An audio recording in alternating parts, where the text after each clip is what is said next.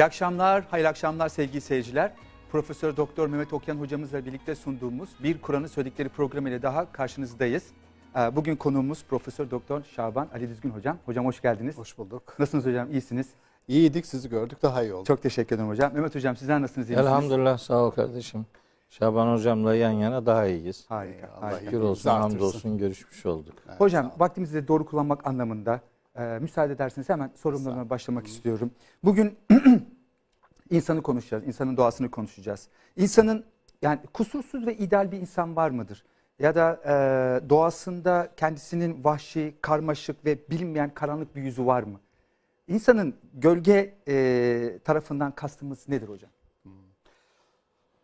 Aa, evet e, prototip e, örnek model diye Kur'an-ı Kerim'de biliyorsunuz e, peygamberlerden Hazreti İbrahim, Hazreti Peygamber aleyhisselam insanlar için üsvetun hasenetun. Yani örnek iyi örnekler. E, bir tip bugünün diliyle prototip olarak bize sunulurlar. Fakat bakıyoruz mesela Hazreti Peygamber'in hayatında da var, Hazreti Musa'nın hayatında var, daha ilk peygamber Hazreti Adem'in hayatında da var. E, hata, kusur e, ve onun arkasından sitem. Buna bazıları azarlama, peygamberlerin azarlanması falan diyor da onu ben çok nazik bir e, kullanım olarak görmediğim için sitem, peygamberlere sitem demek e, daha doğru olur diye düşünüyorum.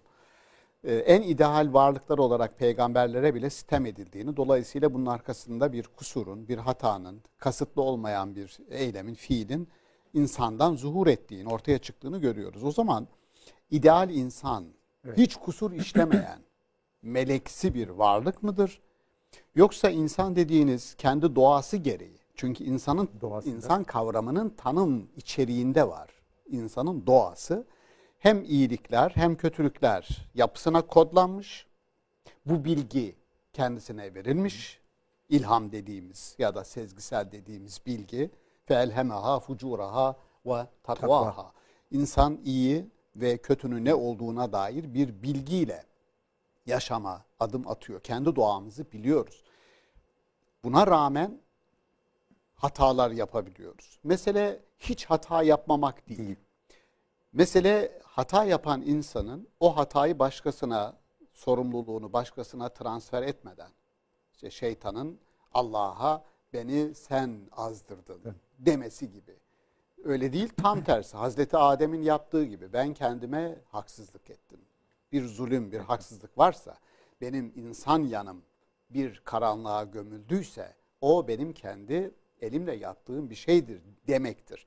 Dolayısıyla sınır aşımı Kur'an-ı Kerim'in iveç dediği iveç yani dengenin bozulması, mizanın bozulması, dengenin bozulmasıyla birlikte bir değer aşımı, insanın kendi değerini de örsele, örselediği bir sınır aşımı var ve tövbe dediğiniz yahut günahın itirafı dediğiniz, kendinle yüzleşme dediğimiz, kendi sınırlarına yeniden çekilme dediğimiz tövbe aslında bir itirafla gelir. O itirafta şu, ben yapmamam gereken bir şeyi yaptım. Peki bu yapmamam gereken bir şey, yapmamam gereken bir şey ifadesini neye dayanarak yapıyor, söylüyorsunuz? Çünkü siz insansınız ve insan aslında onu yapmamalıdır. Dolayısıyla yapmamanız gereken şey aslında size kodlanan ve arzu edilen şeydir. Allah'ın insan tanımı içerisinde ne vardır? İdeal olan var. Fakat ideal olan dediğim gibi örseleniyor. Bir tarafta e, insanın kendi sınırlarını aştığı zaman başka insanların sınırına tecavüz oluyor. Yani hak, hukuk çiğneme söz konusu oluyor. O zaman böyle bir tetikte ideal dediğim varlık bir farkındalık, bir e, duyarlılık, bir şuur geliştiriyor ve yaşarken başka insanların, başka varlıkların sadece insan değil, nihayetinde bir biyo- biyosfer içerisindeyiz, bir eko sistem içerisindeyiz ve başka varlıkların hakkına, hukukuna tecavüz edip etmediğini, bir hak yiyip yemediğini sürekli zihinsel olarak tetikte bunu bekliyor ve Bir teyakkuz halinde. bir teyakkuz halinde yaşıyor. Kötülük yapabilirsin. Evet. Çünkü insanın dediğim gibi doğamızda bu var. Fakat o kötülükten geriye dönme ve onun fiili olarak varsa bir zarar onun telafisini yapma yani tövbe dediğim şey nihayetinde bir telafi mekanizmasıdır. Önce insanın kendisine affetmesi yani işlediği bir günahtan dolayı asla o günahın ağırlığını ölene kadar omuzlarında psikolojik bir yük olarak taşımaması gerekir ki Kur'an'da da var bu başka kültürlerde de mesela Çin kültüründe vardır ee, insanın ayakkabılarını çıkarması.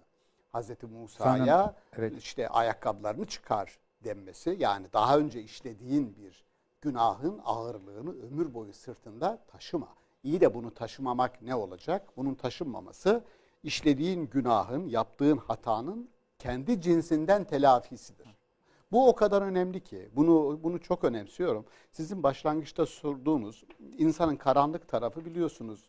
E, Kendisi Sigmund Freud'un öğrencisi Carl Gustav Jung ama Freud'un e, psikanalizle ilgili teorilerinin kurucusu. Evet. çok tam tersi görüşleri olan birisidir Jung. Her insanın bir karanlık tarafı vardır. İdeal insan, günahsız, saf, temiz bir insan yok, dünyada. Kesinlikle doğru. Yani ben bütün risklerden arındım. Hiçbir şart altında bir kötülük yapmam, işlemem. Ya adam cinnet geçiriyor, üç çocuğunu öldürüyor. Biz diyoruz ki ya nasıl yaptı bunu? Bunu nasıl yapar bir adam? Jung diyor ki aynı şartlar altında, aynı baskı altında sen o baskıya maruz kaldığında bunu yapmazsan o adama kınayabilirsin. Çünkü her insan Evet. potansiyel olarak karanlık tarafı dediği bu, gölge tarafı dediği bu bunu yapabilir. Dolayısıyla bunu yapabilir Yani, yani riskini insan denenmediği günahın e, masumu değildir. insan denenmeden ya ben bunu yapmam diyemezsin, yapabilirsin. Dolayısıyla ba- yapan insanı kınama. Senin gölge tarafın, karanlık tarafın var. Oraya daha sen Bunu- gelmedin. Oraya gelmedin. Bu farkındalık bizi teyakkuzda tutar. Yani ben böyle bir şey yapabilir miyim? Yapabilirsin. Allah korusun. Dolayısıyla o şartlara gelmemek için, o şartların e, maruzu olmamak için dikkat edeceksin. Bu gölge taraf, insanın gölge tarafı çok ciddi bir uyarıdır. Kur'an-ı Kerim'de zulüm kelimesi, zaleme nefsehu mesela, kendine haksızlık ediyor bir adam. Kendisini karanlıklar içinde bırakıyor. Fakat arkasından ayet-i kerimede geçer, hemen arkasında bedel ifadesi kullanılır. Bir insan bir haksızlık yaptığı zaman ister kendine, ister bir başkasına. Eğer samimi ise yani insanlık damarı hala canlıysa, vicdanı hala kararmadıysa bu haksızlığı takip etmesi gereken ikinci adım bedeldir. Yani bunu telafi edecek, onun yerine ikame edeceği bir davranışı arkasından hemen getirmesidir. Yani birisine bir kötü söz mü söylediniz? Hemen arkasından bir bedel ödemeniz lazım. Onun yerine bir şey koymanız lazım. Bu e, ayetler yani zulümat, hocamın tercümelerinde e, zulümata, karanlıklar anlamı veriliyor. E, Yerinden etmek bir şeyi. haksızlık yapmak, e, zulmetmenin o anlamı da var. Fakat bu e, insana dönük baktığımız zaman zulmün insanın kendi kendine zulmetmesi dediğimiz şey bence çok daha detaylı analizleri gerektiriyor. Yani bir insan kendi kendine nasıl zulmeder? Başkasını anladık. Adamın malını elinden alıyorsun, zulmettin. Dayak atıyorsun, zulmettin. Kötü bir söz söyledin, zulmettin. Hepsi tamam. Peki bir insan kendisine nasıl zulmeder? Mesela insani tarafınızı bastırdığınız zaman insan nihayetinde bir potansiyel, çok büyük bir potansiyel. Öyle insan var ki dünyayı inşa ediyor. Öyle insan var ki dünyayı yok. fesada uğratıyor. Öyle insanlar vardır ki Kur'an-ı Kerim onlara bir avuç insan der. Bir avuç, birkaç yerde geçer bu. Bir avuç insan onları över. Mesela içinizden ulu bakiyetin böyle kalıcı değer üretmesi gereken insanlar Maya olması toplum. gerekmez miydi diyor. Tohum insanlar, tohum fikirlere sahip insanlar olması gerekmez miydi? Ama çok az oldu diyor. Çok az oldu diyor. Dolayısıyla iyilik yapanların sayısı total olarak insanların içerisinde bakarsanız Kur'an-ı Kerim onları bir avuç insandı diyor. Ha, bir avuç insan var iyilik yapan koca bir e, canavar gibi çünkü bütün kötü insanları tepeden baktığınız zaman toplayın 100 bin insana yukarıdan bir e, drone'la çekin tek bir varlık olarak görünürler. O bir canavar gibidir yani. Bu hem e, Thomas Hobbes'ın Leviathan'ını böyle tanımlar canavar gibi Hem Montaigne savaşa giden 100 bin kişilik orduyu tepeden baktığınız zaman canavardır diyor. Teker teker topladığınız zaman birer insandır. Ama her bir insanın, kötü insanı topladığınız zaman bir canavardır. Savaşa giden, fesada uğratan yeryüzünü canavardır. Dolayısıyla burada insanın kendi yetkinliğinin, kendi potansiyelinin neler yapabileceğinin farkına varmaması ya da bunu üstünü örtmesi, gereğini yapmaması zulümdür her şeyden önce. İnsanın kendisine zulmü.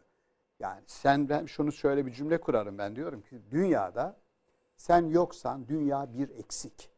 Bu ne demek? Yani Senin bir potansiyelin var, bir görevin sende, var. Sende ciddi bir potansiyel var ama sen eğer amorf, şekilsiz, şekilsiz. kişiliksiz, kimliksiz bir varlık olarak yetiştirildinse ve kendine hiçbir misyon yüklemedinse, dünyada bir yer tutan bir varlık olarak tarihe şahit olan değil de tarihi yapan bir insan olarak yeryüzünde kendimin benim bir misyonum var. Bunu demedinse o zaman o bir avuç iyi insan içerisinde olma şansın azalıyor. Dolayısıyla önce bir kendilik, benlik algısı, o algıyı e, Kur'an-ı Kerim bütün mesela Yahudilere söylüyor. Ben sizi seçtim. Ben sizi seçtim. Aynısını Hristiyanlara söylüyor. Sizler dünyanın tuzusunuz. Yani her şey kokar siz kokmazsınız. Müslümanlara söylüyor. Küntüm hayra ümmetin. Yani en hayırlı, Ümmet. en hayırlısı sizsiniz. Dolayısıyla burada bir herkese mavi boncuk meselesi değil. Seçip misyon yüklediği insanı onore etmek, onu bir misyon adamı olarak yüceltmek, Hazreti Peygamber'e bile. Yani Sübhanellezi esra bi abdihi. Kulunu yücelten Allah'a. Orada esra, seru ve kökü yüceltmek öncelikle. Yücelten. Çünkü bir misyon yüklüyorsanız ona bir e, diyeceksiniz ki sen bu iş için en layık olansın. Zira tarihin akışını değiştireceksin. Şimdi Hocam bu peki, misyon insana bir defa şey- kendi potansiyelinin farkında olmayı sağlıyor. Bu büyük bir onur. Risk nedir? Ta başta söylediğimiz şey her insanın, peygamber dahil buna, her insanda insan olmanın gerek, e, gereği olarak bir gölge taraf olabilir. Evet. Onun onun farkında olarak diyelim Yunus peygamberin Ninova'yı terk etmesi. Bakın bir gölge taraftır. Ya sonradan e, işler yoluna konuluyor ama mesele o gölge tarafın farkında olmak, farkında olmak. Bu potansiyellerini aradıklarını ve o entelekyasını üst seviye çıkardıkları, çabadıkları için mi seçiliyorlar yoksa seçildikten sonra mı bu arayışa geçiyorlar hocam? Bunlar iç içe bana sorarsan. Anladım. Ama şöyle bir tartışma vardır. Ee, teori mi öncedir, pratik mi? Peygamberler tarihinde pratiğin teoriyi öncelediği görülüyor. Yani peygamber önce yapıyor, Yapıyor. yaptığı güvenilir bir insan olduğu, sağlam iş yaptığı, insanları etrafında bir iyilik anaforu gibi e, o kendisine çektiği, ondan sonra onun peygamber olarak ya da bir misyonla görevlendirildiği. Yani peygamberi filozoflardan ayıran şey odur. Peygamberler sadece zihinleriyle iş yapmazlar. Sadece doğru ve yanlışı birbirinden ayırıp bir bilgi sistemi kurmazlar. Güzeli çirkinden ayırıp bir estetik sistem kurmazlar sadece. İyiyi kötüden ayırıp sadece bir ahlak sistemi kurmazlar. Yani sadece sistem, zihinsel bir sistem kurmazlar Kendileri de bunu Yaparlar. Yaparlar. yaparlar. Ya onun için e, sadece zihin değil aynı zamanda eylemin e, merkezi olarak kalp yani duygu dünyası Kur'an-ı Kerim'de çok ciddi bir vurgu. Mesela kalp kalp kalp kalp vurgusu işte tasavvuf kültüründe kalp de sanki bir bilgi, bilme merkezi olarak, alternatif merkez olarak e, formüle edilmiştir. Oysa e, Kur'an'ın kalp vurgusu eylemlere kaynaklık eden duygu dünyası olduğu için. Ya, çok hayatidir bu. Yani bir insanın acısına ortak olmak zihinsel olarak acısına ortak ol- olursunuz. Fakat o acı size öyle bir nüfuz eder ki zihnin kalbe irtibatıdır bu. Öyle nüfuz eder ki bir şey yapmadan duramazsınız. Duramazsınız. İşte peygamberler içinde yaşadıkları toplumun o durumunu gördükten sonra bir şey yapmadan duramayanlardır. Öyle bir ulul azimdir ki o öyle bir kesin kararlılıktır ki hiç kimse yani önce kendileri bile kendilerine engel olamazlar. İnsanın kendisi bile kendisine engel olamaz. İnsani tarafını sizi tutar, çeker, sürükler, götürür. Dolayısıyla oradaki ulul azim de e, öyle bir o kesin kararlılık sadece başkalarından gelen tehdide karşı hayır ben devam edeceğim değildir. Kendi içinden gelen bütün risk analizlerini de bir tarafa bırakarak devam edeceğim demektir. Bu nedir? İşte bu insanın kalite ve kalibresinin ne kadar yüksek olduğuyla alakalıdır. Yaşadığımız durum bakın bugün de yani bizi izleyen bütün arkadaşlar, dostlar bir e, şöyle düşünebilirler. Herkesin başına benzer olumsuzluklar, felaketler geliyor ama herkesin tepkisi farklı oluyor. Bir kısmı altında eziliyor, hayata küsüyor. Allah korusun intihara sürüklenenler oluyor. Bir kısmı da tam tersi. Ayetin Sorunlara söyle- fırsat olarak bakıyor. yani bir fırsatı krize çevirebilir, altında ezilmiyor. Ya şu cümle çok güzeldir, hoşuma gitti ilk okuduğumda. Dünyaya sormuşlar, nasılsın? O da demiş, nasıl olayım? Gecem de var, gündüzüm de var. Şimdi bir insanın başına bir felaket geldiği zaman o geceyi, ha, bunun gündüzü de var. Çünkü hayat bir ova değil, engebeli. Bu çok açık. Aynen Kur'an gibi. Ayet okuyorsun, böyle ümit veriyor, birden ha tehdit de var. Ha birden bir nezir var, bir beşir. Ya, çünkü hayatın hayat kitabı. Ali İzzet Begoviç'e öyle sormuşlar hocam. Ee, ya Kur'an sistematik bir kitap değil demişler. Yani bir konuyu anlatırken bir bakıyorsunuz ki hiç alakası olmayan bir başka konuya geçmiş. Bu nasıl bir yani kitap kitap mantığına uygun değil. Biz yazdığımız zaman e, konuyla alakası olmayan bir cümleyi oradan hemen çıkarıp başka yere atıyoruz. Ali İzzet Begoviç'in verdiği cevap işte o da tam hayat kitabı olduğu için diyor. Çünkü hayat öyle sistematik değil. Tek düze gitmiyor. Sabah kalkıyorsun alnının ortasında sivilce çıkmış. Akşam yoktu. İşte hayat bu. Böyle bir şey. Ya o kadar basit. Doğru mu? Doğru. Evet. Buyurun Mehmet Hocam. Ee, Şaban hocamı böyle zevkle, keyifle dinlemiş oldum. Söylediklerine ben de bazı ayetlerle katkı e, verme ihtiyacındayım. Ee, nihayetinde insanın gölge tarafı başlığı çok e, nefis bir başlık. Biz de benzer şeyler kullanıyoruz ama ben mesela e, mealde de tefsirde de böyle ifadeler kullanmadım.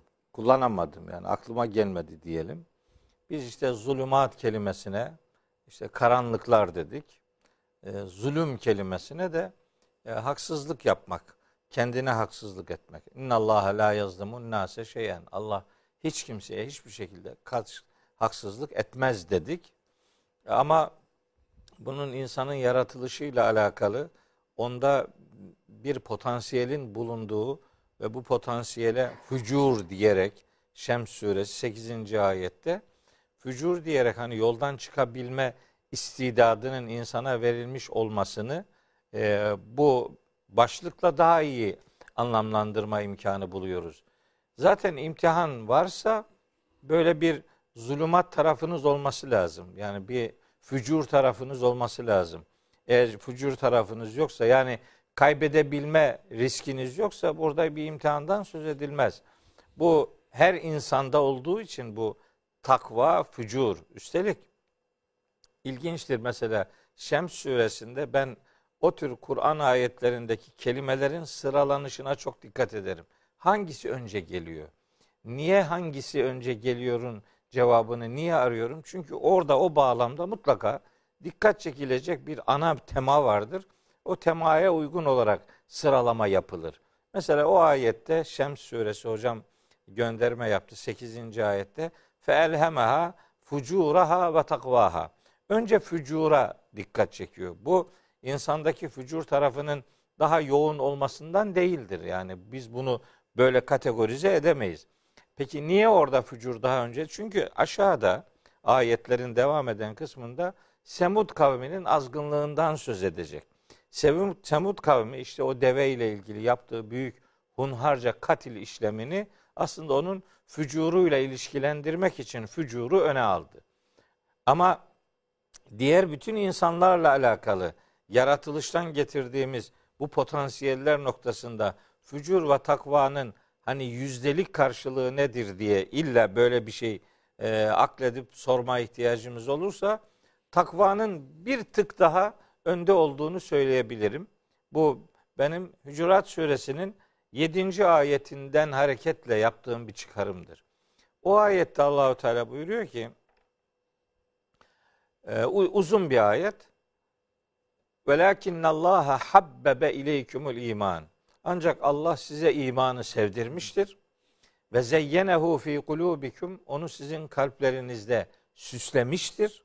Yani imanın bize sevdirilmiş olması ve onun kalplerimizde süslenmiş olması artı bir değerdir. Devamında diyor ki ve kerraha ileykumul küfra vel fusuka vel isyane. Küfrü, inkarı, yoldan çıkmayı ve isyanı da size çirkin göstermiştir. Yani potansiyelimizde evet fücur da var, takva da var ama takva bir tık daha öndedir. Çünkü bizim fıtratımıza iman sevdirilmiştir ve o bizim kalbimizde süslenmiştir. Diğeri de potansiyel olarak aslında kötü bir şey olarak bizim kodlarımıza işlenmiştir. Ben buradan da hareketle mesela Araf suresi 172. ayeti hep düşünür dururum. Toplumumuzda, genel kültürümüzde elest bezmi diye bilinen bir ayeti kerime o. O ayette Allahü Teala insanoğlunun hani o manevi tarafını, fıtrat tarafını dillendiren bir ifade kullanır. Der ki işte ve iz ahaza rabbuke min beni ademe min zuhurihim zürriyetehum hani Rabbin Adem oğlunun zürriyetini sırtlarından almış ve eşhedehum ala enfusihim onları herkesi kendine şahit tutmuş. Onlara demiştir ki elestü bi rabbiküm ben sizin Rabbiniz değil miyim? Bu insanın takva tarafına Rabbimizin yaptığı manevi bir sesleniştir. Bunu aslında her ruh potansiyel olarak Allah'ı bir tanıma noktasında öyle yaratılmıştır diye şahsen yorumluyorum. Eles bezmi denen her insanın kendi yaratılış süreciyle alakalı onun manevi donanımlarla işlenmiş olması manasına gelir. Onun içerisinde takva tarafı biraz daha öndedir diyorum. Fücur biraz daha geridedir ama insanda fücur tarafı vardır. Bu o kadar önemlidir ki bir peygamberde bile hani Ülül Azm peygamber göndermesi yaptı Şaban hocam. Ülül Azm evet azim sahibi peygamberler. Ne kadar azim sahibi bir peygamber olsa da mesela o azim sahibi peygamberler ifadesi genelde beş peygamberi içerir diye kabul edilir. Her bir peygamberi içermesinde de bir sakınca yok esasında. Bunlardan biri Hazreti Nuh, biri Hazreti İbrahim, biri Hazreti Musa, biri Hazreti İsa, biri de Hazreti Muhammed aleyhisselam. Biz bakıyoruz ki Hazreti Nuh'un hayatına Kur'an-ı Kerim onun hayatıyla ilgili detay denebilecek bilgiler veriyor. Özellikle kavmiyle olan mücadelesinde ama daha çok hanımı ve oğluyla diyalogları da var. Hele ki oğluyla alakalı o diyaloglarda mesela Hazreti Nuh önceden uyarılmış olmasına rağmen burası çok enteresan, çok ilginç. Hani uyarılmadan hata yapılabilir de bir peygamber uyarılmış olmasına rağmen hata yapar mı? Yapar. Ne Hazreti Adem'e işte şu ağaca yanaşmayın eşiyle beraber denmesine rağmen işte yanaşabildi, yanaştı. Unuttu yani. O e, buyruğu unuttu, unutabilir. İnsan zaten nisyan kökünden gelir. Unutan. Unutkan varlık yani unutur. Peygamber de olsa unutabilir. Hazreti Nuh mesela uyarılmasına rağmen nasıl uyarıldı? Lütfen beni kardeşlerim yanlış anlamasınlar. Peygamberlerde böyle hata arama yarışında değilim. İnsanı anlamaya çalışıyorum. Evet. İnsansa bunun bir takım hataları olabilir. Çünkü onda da fücur özelliği var. Onda da takva yoğundur ama fücur kısmı da var. O fücur kısmı ona bir takım yanlışlıklar yaptırabilir. Fakat onların yanlışlıklarıyla diğer insanların yanlışlıkları arasında çok önemli bir fark var. Onu birazdan e, ifade edeceğim. Şaban hocam zaten küçük bir e, değini de bulunmuştu. Hazreti Nuh ve la tuhatibni fillezine zalemu hitabıyla muhatap kılınmıştı. Yani Allahu Teala ona demişti ki vasna'il fulke bi a'yunina. Bizim gözetimimizde gemiyi yap ve ve vahyina vahyimiz doğrultusunda gemiyi yap. Bu Hud suresi 37. ayeti okuyorum. Uğurcum Hud suresi 11. 11. sure 37. ayet. Ve la tuhatibni fillezine zalemu. Zalimler hakkında sakın ha bana hitapta bulunma. Zalimlerle ilgili bana bir şey söyleme uyarısına rağmen Oğlu oğlu gemiye binmeyince hani dedi ki ve nada Nuhun Rabbahu Nuh Rabbine seslendi. Fekale dedi ki Rabbi innebni min ehli ya Rabbi benim oğlum benim ailemdendir. Ve inne va'dekel hakku senin vaadin gerçektir. Ve ente ahkemul hakimin sen hüküm verenlerin üstelik en hayırlısısın. hani deme, demek istedi ki ailemi koruyacağına söz vermiştin. Çünkü e, önceki ayetlerde o var. E benim oğlum da benim ailemden olduğuna göre hani korumadın, boğuldu, ne oldu? Yani korumadın, boğuldu, ne oldu? Bunlar Kur'an'da yok ama satırın arasından anlaşılıyor bu.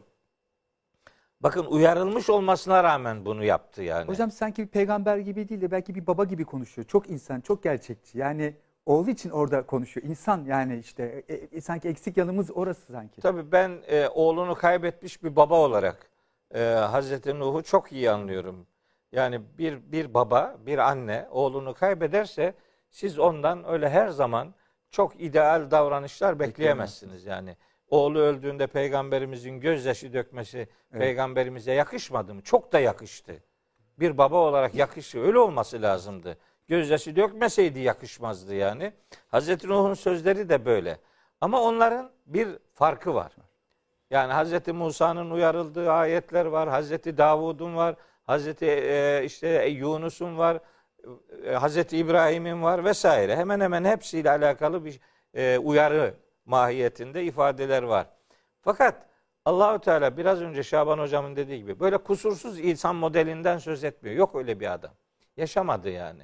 Allahü Teala kusursuz mahlukat da yaratmıştı. İşte melekler onların bir örneğidir veya diğer canlı veya cansız varlıklar kusurları yoktur. Çünkü iradeleri yoktur.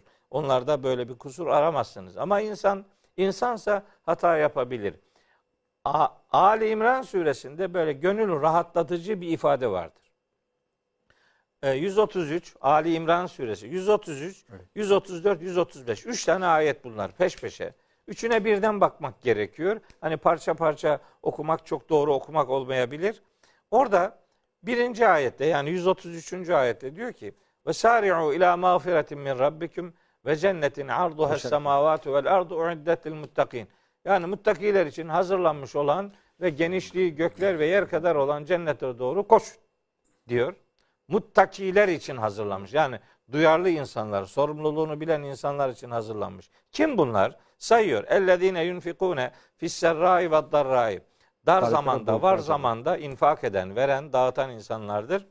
Vel kaziminel gayza öfkesini yutan adamlardır. Vel afine anin nas insanları bağışlayan, insanların Mırıldanmıyor bile değil mi hocam? Yutuyor yani. Mırıldanma bile yok e, yani. yok evet.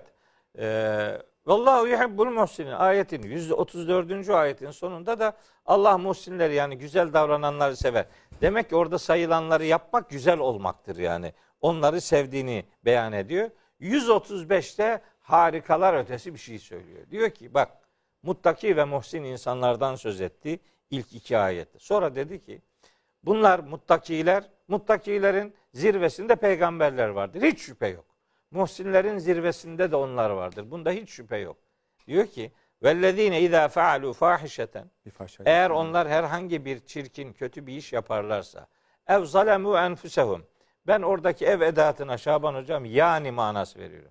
Yani kendilerine yazık ederlerse zalemu enfusehum festağferullâhe peygamberlerin farkı muhsin ve muttakilerin farkı hemen Allah'ı hatırlarlar zekrullah. ve günahlarından dolayı istiğfar dileğinde bulunurlar. Çünkü bilirler ki ve men yağfiru zunube illallah. Allah'tan başka hataları kim bağışlayabilir ki? Ve son cümle. Velem yusirru ala ma faalu ve hum ya'lemun. Onlar yaptıklarına ısrar ederek devam etmezler. Çok önemli. Yani bir peygamber ben buradan hareketle şöyle bir sonuç çıkartıyorum. Şaban hocamın e, da olurunu e, merak ederim. Der ki di- diyorum ki ben bir peygamber bir hatayı iki kere yapmaz. Bir peygamber sürekli hata yapmaz ve bir peygamber hatasından dönmeden ölmez. Çünkü vahiy onu uyarır ve döner. Hatasından dönmeden ölmez çünkü eğer dönmeden ölürse o hata ümmetine hata olarak, sünnet olarak kalabilir. Buna fırsat vermiyor. Ama peygamberler için de hata masumluk mesela peygamberlerin masumluğu diye bir ifade var. Bu masumluk günah işlememek, hata işlememek ya da e, Şaban hocamın çok nefis bir kelime söyledi. Onu da kaydettim zihnime. Hani Allahü Teala peygamberleri uyarıyor kelimesini kullanıyordum ben. Demek ki onu kullanmamam gerekiyor ben. Sitem etmek Sitem yani. etmek. Evet. Mesela bu çok daha nezih bir kelime yani. Ee, keşke öyle yazsaydım yani. Ama düzeltirim. Yaz, e, öbür türlü düzeltirim. Bu sitem Hani daha gönül hoşlayıcı bir ifade. Bir peygamberin Allah'a isyan etmesini hayal etmeyiz biz bile bile. O sitemkarlık e, ortaya koyabilecek bir eyleminden en çok söz edilebilir. E, bu peygamberlerin rol model olduğu bir dünyada. Hani üsve-i hasene olmalarından söz ediliyor. Hz. İbrahim ve ümmetinin bu ümmet için üsve-i hasene olduğu ifade edilir. Mümtehine suresinin 4 ve 6. ayetlerinde ve bizim Efendimiz Aleyhisselam'ın da üsve-i hasene oluşundan söz edilir. Ee, Ahzab suresinin 21. ayetinde. Biz oradan hareketle peygamberlerin Kur'an'da kıssası anlatılan peygamberlerin hepsinin hayatına bakarak o toplamının hayatından ideal bir insan nasıl oluru ararız. Bizimki öyle bir yolculuktur. Buna rağmen insanlık tarihi içerisinde gene Şaban hocam ifade etti az bunlar. Mesela Hazreti Davud'un kıssasının anlatıldığı Sebe suresinin 14. ayetinde diyor ki 13. ayetinde ve kalilun min ibadiyeş şekur. Benim kullarım arasında şükredenler ne kadar da azdır yani. Az. Hatta gene Hazreti Davud'un kıssasında ve kalilun mahum. Onlar ne kadar da azdır. Yani biri Sebe suresi 13. ayette, biri işte Saat suresinin 24. ayette. Ve kalilun mahum. Ne kadar azdır bunlar. Kalilen ma tezekkerun. Kalilen ma teşkurun. Ne kadar az şükrediyorsunuz veya ne kadar az gerçeği hatırla, hatırlıyorsunuz diye tercüme ediliyor ama gramer olarak onun ne kadar azınız şükrediyorsunuz, ne kadar azınız işte tezekkür ediyorsunuz, gerçeği hatırlıyorsunuz diye onu anlamak Kur'an bütünlüğünde bu hakikat yolcularının sayısının az olduğunu ifade bağlamında önemlidir. Son bir şey daha söyleyip sözü Şaban hocama bırakacağım. Kur'an-ı Kerim'de hani böyle iddialı bir şey söylüyorum. Kur'an-ı Kerim'de kesir ekser kelimeleri var. Çok. Anlamı da çok. Kesirun çok. Ekseruhum onların çoğu, çoğunluğu. Bu ifadelerin geçtiği yerlerin hepsinde bunlar eleştirel bir içerikte gelir. Yani Allahu Teala çoğunluğu eleştirir. Çoğunluğun hakikat üzere olmadığını söyler. Hadi hele Ali İmran suresi 110. ayette der ki minhumul müminun.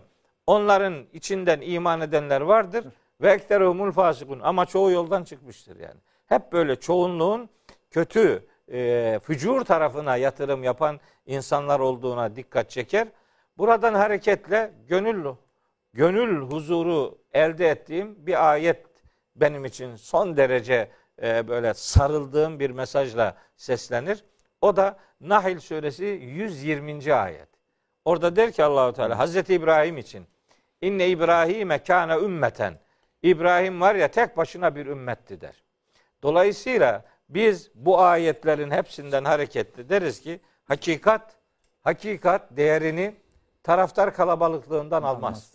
Hakikat değerini eskilerden geliyor oluşundan da almaz. Hakikat değerini referansından alır. İşte öyle olur ki bir kişi bile hakikatin sesi olabilir. O bir kişi olma noktasındaki yolculuk takvamıza yatırım yaparak bizi daha anlamlı, daha faydalı, daha insan yapmada önümüzü açacak kıymetli bir unsurdur diye sözümü tamamlamış olayım.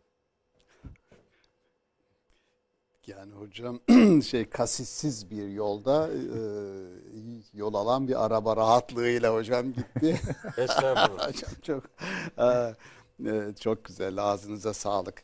Bir iki noktaya en sondan bu hakikatle ilgili e, ben de bir şey söylemek istiyorum. Şimdi e, anahtar kelimelerden bir tanesi Kur'an-ı Kerim'de hak ve hakikat. Doğrudan farklı. Yani mesela bilgi doğru ya da yanlış olur. Fakat hakikat dediğimiz şey e, söylediğinizde risk içeren şeye hakikat denir. Onun için Yunan felsefesinde perhesya kelimesi evet. e, agorada yani caddede, sokakta, kamusal alanda söylenene hakikat denir. Mesela la ilahe illallah doğrudur. Fakat onu çıkıp sokakta millete putperest bir gruba söylediğinizde hakikat olur. Çünkü onu söylemek ayrı bir şeydir. Dile getirmek ayrı bir şeydir. Mesela dünyanın yuvarlak olduğu doğrudur. Ama Galile'nin çıkıp bunu bütün millete bağırması hakikattir. Çünkü risk vardır. Dolayısıyla hakikati dile getirmek, hakikat üzerine gitmek, hakikati tutup kaldırmak Kur'an-ı Kerim'de her baba yiğidin kârı değildir. Onun için hakikat vurgusu e, çok ciddi bir vurgudur. Bir başka e, nokta bu e, El Hakümü Tekasür ayeti kerimesi hocam.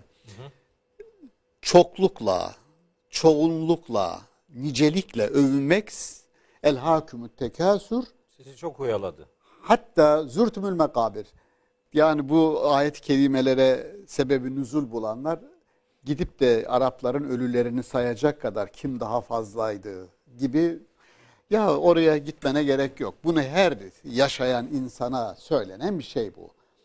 Niceliğin egemenliğine eğer Evet. e, güvenirseniz yani çok kaba ifadeyle kelle sayısına göre kendinizi dünyada konumlandırırsanız hatta zürtümül mekabir ölür gidersiniz yani. Kabirleri ziyaret etmek değil, kabrin ahalisi olursunuz. Esameniz okunmaz. Esameniz okunmaz. Yani bir insanın ölü olması ne demek? İlla kabre girmesi anlamına gelmez ki. Bir insan ölü ne demek? Yani yaşayıp yaşamadığı belli değil. Var mı yok mu belli değil. Hiçbir katma değeri yok. Ne üretiyor? Yani çıkarsan dünya tarihinden kimsenin haberi olmaz.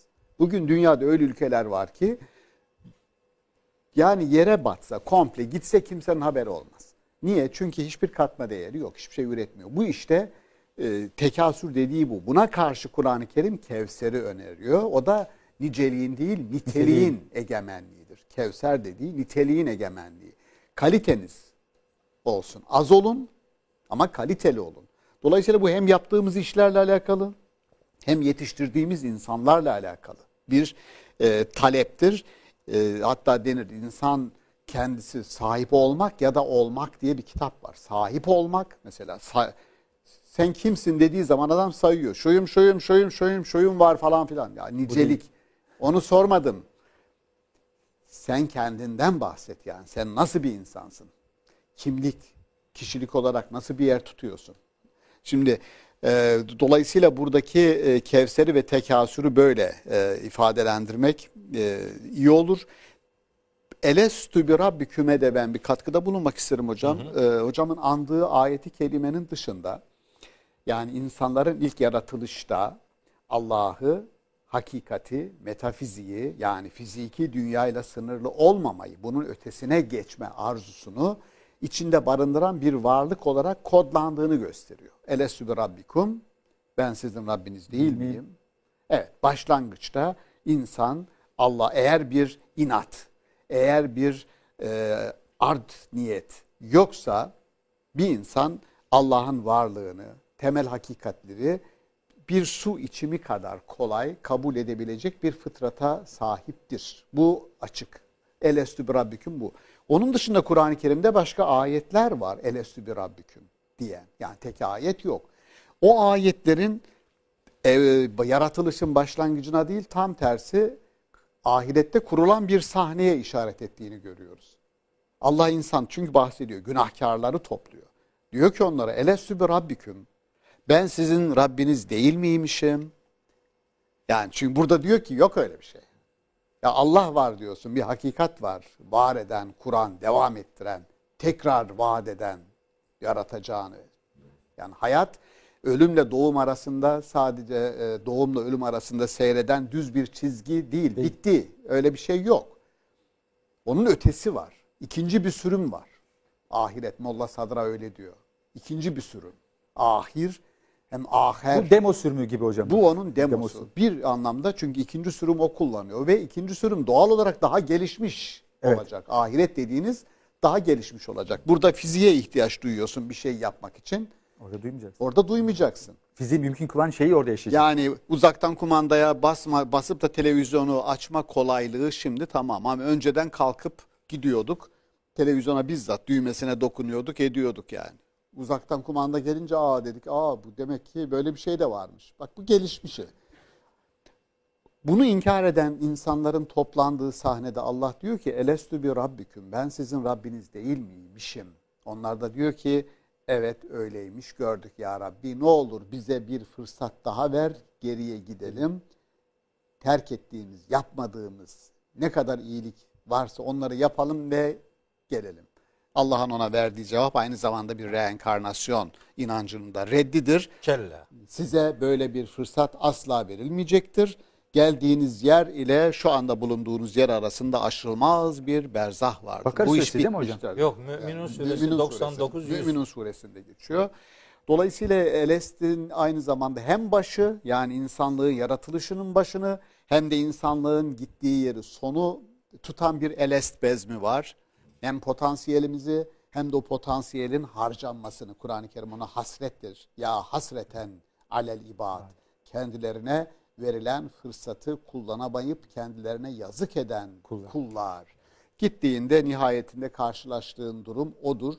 Bunu e, Pascal onun Düşünceler diye bir kitabı var. Türkçe'ye tercüme edildi. Allah'ı ispat için yazılmış bir kitaptır Pascal'ın düşünceleri. Aynı zamanda Pascal's Wager diye Pascal'ın e, bahisçisi e, diye bir e, argümanı var. Pascal diyor ki insan öldükten sonra insan nasıl bir varlık? Ya insan ebedi var olmak isteyen bir varlık. Arzumuz bu. Doğru mu? Ya hiç Evet. kimse sonlu olmak istemez hocam. Yani öleyim de Bin bir ot gibi isterler diyorum. bir ot gibi yaşayıp sonra ölüp gideyim istemez. Fakat bunu enteresan bir şekilde gerçekten benim zorlandığım bir meseledir. Bir insan kendisi şu anda var ve daha önce yok idi. Doğru mu hocam bu? Yokken var oldu. Evet. E, Yokken şimdi var olan bir adamın öldükten sonra yani tekrar yok olduktan sonra yeniden var olmasını niye anlamadığını da ben anlamakta zorluk çekiyorum. Yani bu dini bir argüman değil, yaşamdan alınan bir kanıt. Yoktuk, Var şimdi varız. Yokluğumuz ölümümüz, birinci ölümümüz bizim. Kur'an-ı Kerim hayatı varlıkla başlatmaz, ölümle başlatır. İlk Ölümü ve hayatı. Mevt Evet. Halagal mevt. mevte vel hayat. Önce yoktunuz yani ölüydünüz. E, şimdi dirisiniz. Tekrar öleceksiniz ve tekrar dirileceksiniz. Bu kadar basit. Bunu Yani niye Bakara anlamakta? 28 hocam. Keyfe tekfurune billahi ve kuntum emvaten fe. Fe Sümme ahyâküm. yumîtüküm, Sümme yuhyîküm, sümme ileyhi turcaun. Bitti. Beş aşamayı verir. Yani bunu insanlar öldükten sonra yaşamayı Pascal diyor ki ya bir bahis gibi düşünün diyor. Yüzde elli yüzde elli. Öldükten sonra ölümün, ölümden sonra bir hayatın var olduğunu kabul etsen ve öldükten sonra da gerçek olduğu ortaya çıksa ne olur? Ne kaybedeceksin? Hiçbir şey kaybetmezsin diyor. Ama kazanırsın diyor. Peki tersi olsa inkar etsen ve ortaya çıksa ki var o zaman komple turan. Fakat bunu bunu ben dahil Pascal'ın bu delilini eleştiriyoruz. Neden? Çünkü ihtimal veriyor.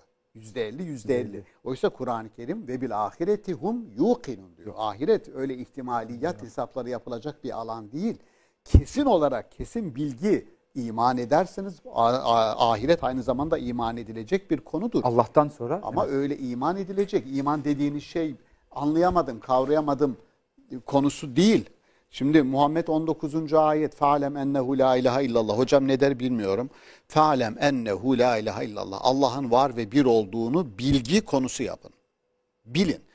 Dolayısıyla Allah gibi bir varlığı bilmeye konu yapan Kur'an-ı Kerim bilinemeyecek hiçbir alan bırakmaz bize. Dolayısıyla ahiret bilemeyiz. Hayır biliriz.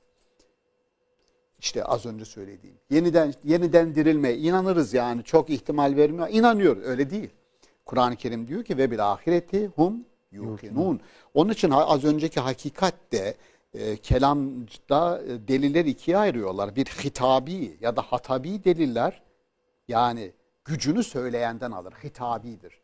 Bir cümle geliyor önünüze diyorsunuz ki ayet. Ayetse teslim oldum diyor. Hitabi. İkinci önermeler bürhanidir. Gücünü kendinden alır. Şimdi tartışıyor bizim ulema Fahrettin Razi mesela. Kur'an-ı Kerim'in delilleri, içindekiler, ayetler sırf Allah'ın sözü olduğu için mi güçlüdür ve inanmamız, kabul etmemiz gerekir? Yoksa kendi yapılarında bir ikna, iyilik var da mı? İnanırız ve kabul ederiz. Söylediği bürhani oluşudur. Dolayısıyla ben bu vurguyu e, altını çizmek istiyorum. Allah'ın bilinebilirliği, bilinmesi gerektiğini bize emreden ayet bilinemeyecek hiçbir alan, yok. hiçbir boşluk bize bırakmaz. Hocam çok teşekkürler. Programımız da sona erdi.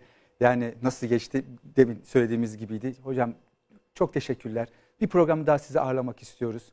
Onu Memnuniyetle duyduk. ben teşekkür ediyorum. Hocam çok yararlandım ben de hocamın e, mülahazalarından, sizin de moderatörlüğünüzden. Çok teşekkür e, ederim. Çok sağ olun, Onur. çok Biz teşekkür ederim. Bu programlar boyunca ilk defa ikinci sırada bana söz gelmeyen, gelmeyen program, program oldu. oldu. Evet. Tekrardan Ama çok, bunu çok yararlı. Çok yararlı. Tekrardan teşekkür ediyorum. Mehmet hocama da, ee, Şaban hocama da teşekkür ediyorum. Başka programlarda buluşma dileğiyle hoşça